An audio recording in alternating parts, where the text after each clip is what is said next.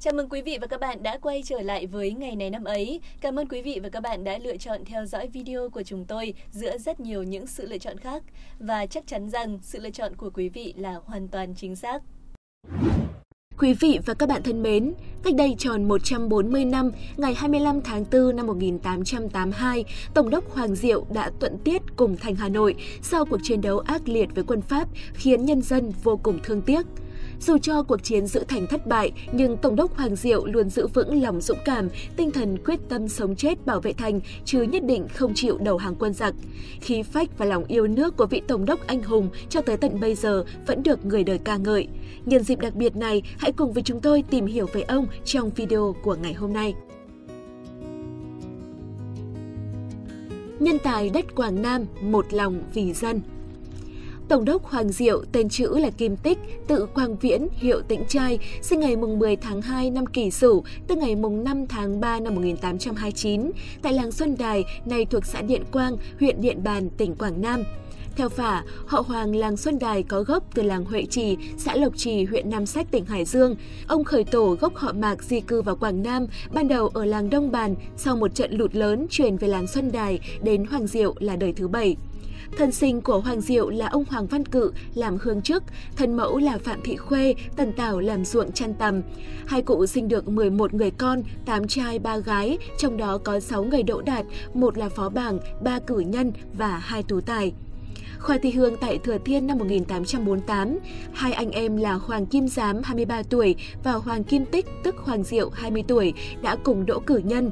Bấy giờ tránh chủ khảo là tham tri bộ binh Hoàng Tế Mỹ thấy văn bài của hai anh em có chỗ giống nhau nên đã ngờ vực. Được tấu trình, vua tự Đức đã treo phúc hạch riêng hai anh em, mỗi người một phòng ở tả vu và hữu vu của điện Cần Chánh. Sau khi duyệt bài thi, tự Đức ngự phê, sự hành văn là việc chung, cốt để chọn nhân tài, anh em đỗ đồng khoa là việc tốt đẹp. Năm tự đức thứ 6 năm 1853, lúc 25 tuổi, Hoàng Diệu dự thi đình và đậu phó bảng, được cử dự chức Hàn Lâm Kiểm Thảo, rồi đi nhậm chức tại huyện Bồng Sơn, Tùy Viễn, Bình Định, Tĩnh Gia, Thanh Hóa. Năm 1877, ông được thăng làm hình bộ tham chi rồi chuyển sang lại bộ kiêm quản đầu sát viện. Năm 1878, Quảng Nam xảy ra lụt lớn, tự Đức biết ông là người chính trực, am hiểu dân tình, phong tục của đất Quảng, đã trao cho ông sức khâm sai đại thần, tầm cơ tiết có bốn chữ, tiện nghi hành sự, lo việc trần tế an dân. Hồi ấy ở làng Giao Ái có kẻ cường hào tên là Hương Phi, lợi dụng lụt lội cho tay chân đi cướp bóc. Hoàng Diệu điều tra, nắm bắt những bằng chứng xác thực, rồi bàn với quan tỉnh gọi Hương Phi tới xét hỏi.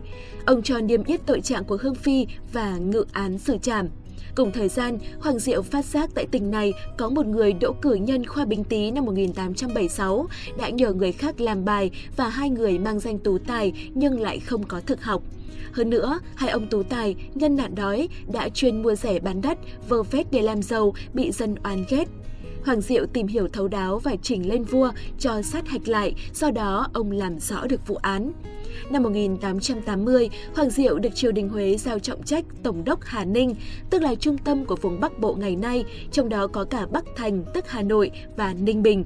Ông còn lãnh chức Thượng thư Bộ binh của nhà Nguyễn, tương đương với Bộ trưởng Bộ Quốc phòng ngày nay. Vừa tới Hà Nội, ông cho sửa lại vách thành, đắp cao thêm một mét rưỡi. Các cửa thành được làm lại bằng gỗ chắc chắn. Cùng với chuẩn bị phòng thủ, ông còn lo việc ổn định trật tự trong dân. Bấy giờ ở Hà Nội, dân chúng bị bọn cường hào và bọn du thủ du thực quấy nhiễu, nhất là ở vùng cửa ô Thanh Hà, thông ra bến sông Hồng.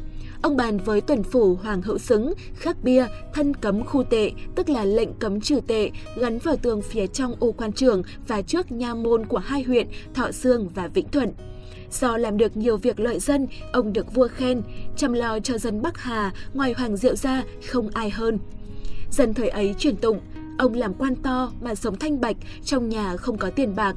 Hoàng Diệu có một bà mẹ hiền thục, lúc làm quan, ông gửi về biếu mẹ một phốc lụa, nhưng bà không nhận, gửi trả lại cho con, kèm theo một nhánh dâu, tượng trưng cho ngọn roi để bảo con rằng đừng nhận quả cáp của dân. Tuận Tiết cùng thành Hà Nội Lấy cớ ta không tôn trọng hiệp ước năm 1874, thống đốc Hải quân Pháp là đại tá Henry Riviere đã cho mấy tàu chiến cùng với 4.000 quân ra đóng tại đồn thủy trên bờ sông Hồng Hà phía đông nằm sát Hà Nội và cho quân lính đi phá rối hăm dọa trên những đường phố. Trước nguy cơ Pháp xâm lược, triều đình Nguyễn đứng đầu là vua tự Đức đã nhu nhược. Phái chủ bại của triều đình Huế đã thuyết phục vua tự Đức chấp nhận mất miền Bắc để giữ an toàn cho ngai vàng. Vua tự Đức đã hạ chiếu của trách Hoàng Diệu, đã đem binh dọa giặc và chế ngự sai đường, nhưng Hoàng Diệu đã quyết tâm sống chết với thành Hà Nội. Sáng ngày 25 tháng 4 năm 1882, Rivière đã gửi tối hậu thư cho Hoàng Diệu, đòi ông phải giao thành cho chúng. Để tránh thương vong, Hoàng Diệu phái quan án sát Tôn Thức Bá đi điều đình.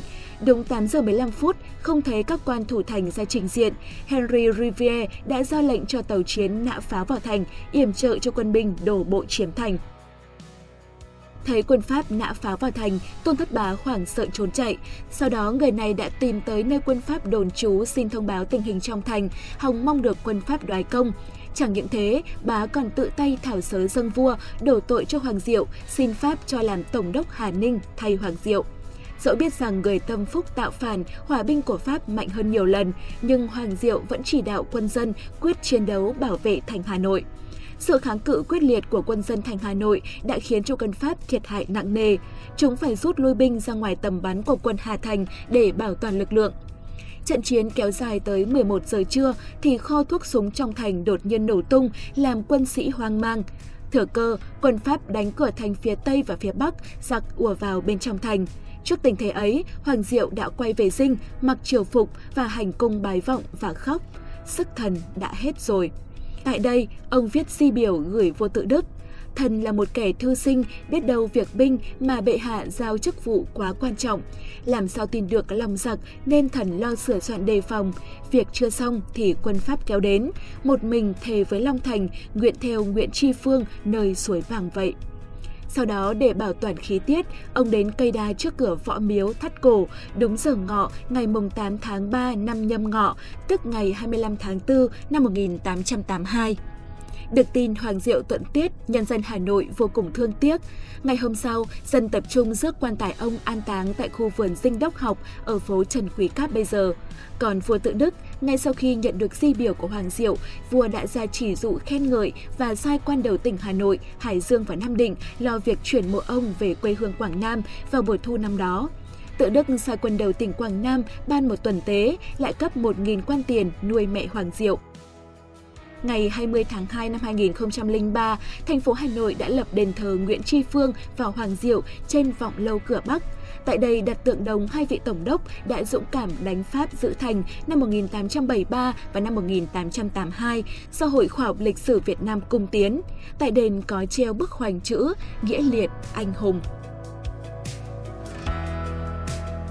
Cảm ơn quý vị và các bạn đã theo dõi video của ngày này năm ấy. Nếu thấy nội dung hay thú vị, đừng quên like, share video và dành tặng kênh một lượt đăng ký nhé. Cảm ơn quý vị và các bạn rất nhiều. Còn bây giờ, xin chào và hẹn gặp lại.